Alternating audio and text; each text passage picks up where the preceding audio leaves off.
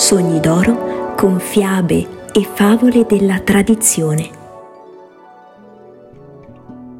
Cari bambini, mettetevi bene comodi sotto le coperte, chiudete gli occhi e ascoltate la fiaba che questa sera vi voglio raccontare. Pollicino. C'era una volta un taglialegna e sua moglie che avevano sette bambini, tutti maschi. E poveri com'erano, facevano una gran fatica a sfamarli. Quanti pensieri! L'ultimo poi non cresceva mai e stava sempre zitto. Appena nato non era più grande di un pollice, perciò l'avevano chiamato Pollicino. In compenso era generoso, furbo e se parlava poco sapeva ben ascoltare. Una sera, quando i bambini erano già a letto, il taglialegna disse a sua moglie È da mesi che non c'è più cibo. Questi nostri figli, se non vogliamo che ci muoiano di fame davanti agli occhi, dovremo abbandonarli nel bosco. La povera donna, con le lacrime agli occhi, finì per dargli ragione. Ma Pollicino, nascosto sotto la seggiola del padre, aveva sentito tutto. E l'indomani, di buon mattino, corse sulla riva del ruscello, si riempì le tasche di sassolini bianchi e poi tornò a casa. Di lì a poco uscirono tutti e si inoltrarono nel bosco. Il taglialegna cominciò ad abbattere un albero e quando vide che i figli erano occupati a raccogliere rami secchi, se ne andò con sua moglie in punta di piedi. Ritrovatisi soli, i bambini si misero a piangere, ma Pollicino, seguendo i sassolini lasciati cadere lungo il cammino, riportò i fratelli sani e salvi a casa. I genitori furono felici di rivederli nel frattempo, infatti, il signore del villaggio aveva pagato al taglialegna un vecchio debito e con quei soldi fu riempita la dispensa. Ma presto il denaro finì e anche il cibo. Tornata la miseria, il taglialegna e sua moglie decisero di nuovo di abbandonare i figli. Parlarono piano, sussurrando, ma ancora una volta Pollicino sentì tutto L'indomani, di buon mattino, si alzò per andare a raccogliere i preziosi sassolini. Ma la porta di casa era sprangata. Che guaio! Come fare?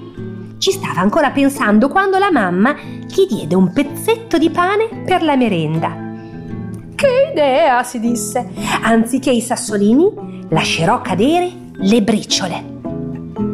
Stavolta i genitori lasciarono i bambini proprio dove il bosco era più buio e profondo. Pollicino pensava di ritrovare la strada come la prima volta, ma le briciole erano scomparse. Le avevano mangiate gli uccellini della foresta. I sette fratelli si misero ugualmente in marcia, ma più camminavano e più si perdevano e scese la notte. Allora Pollicino si arrampicò sulla cima di un albero e scorse in lontananza una debole luce. Sembrava la fiammella di una candela. La seguirono e arrivarono ad una casa. Bussarono. Venne ad aprire una donna. Buonasera, signora, disse Pollicino. Ci siamo smarriti nel bosco. Potete ospitarci per la notte? Oh, piccoli miei, dove siete capitati? Questa è la casa di un orco che mangia i bambini. Ma su, venite dentro lo stesso, vi nasconderò fino a domattina. Erano appena entrati che sentirono dei gran colpi alla porta. L'orco era tornato. Presto la donna nascose i sette fratelli sotto il letto e andò ad aprire. L'orco si sedette subito a tavola. Mmm, sento, sento odore di carne fresca, disse, annusando qua e là. Poi, a colpo sicuro, andò verso il letto e tirò fuori i sette fratelli. Puntava già il coltellaccio contro il primo quando sua moglie esclamò Eh no, non avrò mica cucinato per niente io questa sera. Ora mangia la carne che ho preparato per la cena e quelli lasciali per domani. L'orco approvò e sua moglie portò i bambini in una stanza in cui c'erano due grandi letti. Nel primo dormivano le sette figlie dell'orco, l'altro era per Pollicino e i suoi fratelli. Le figlie dell'orco portavano tutte in testa una coroncina d'oro e Pollicino non mancò di notarlo. Stanotte l'orco potrebbe cambiare idea, pensò. Allora, quando la donna fu uscita e tutti piombarono nel sonno, scambiò il suo berretto e quelli dei fratelli con le coroncine delle bambine addormentate. Fu un'ottima mossa.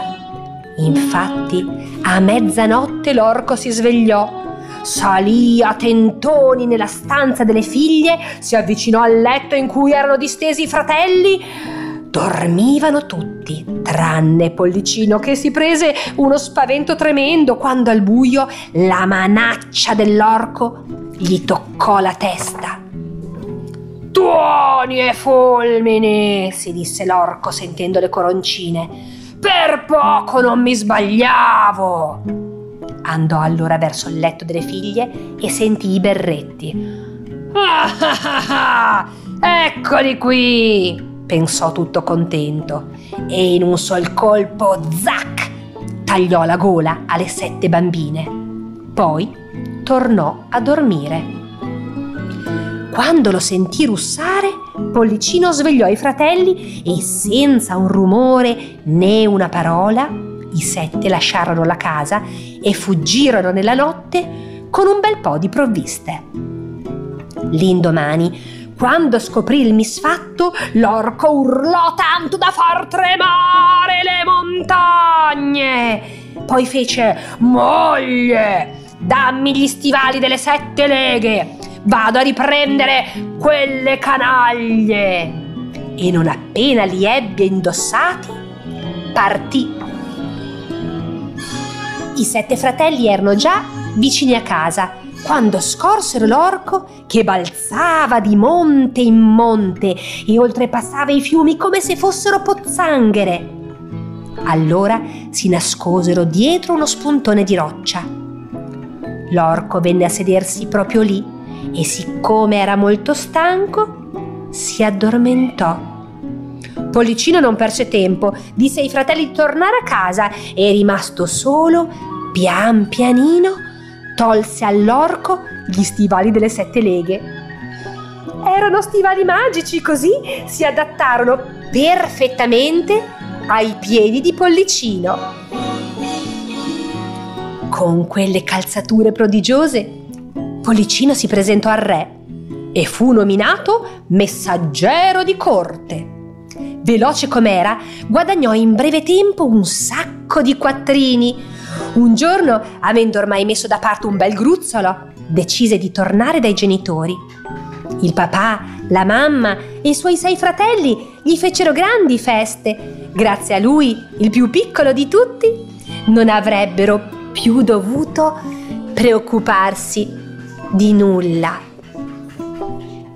Vi è piaciuta Pollicino? Buonanotte bambini!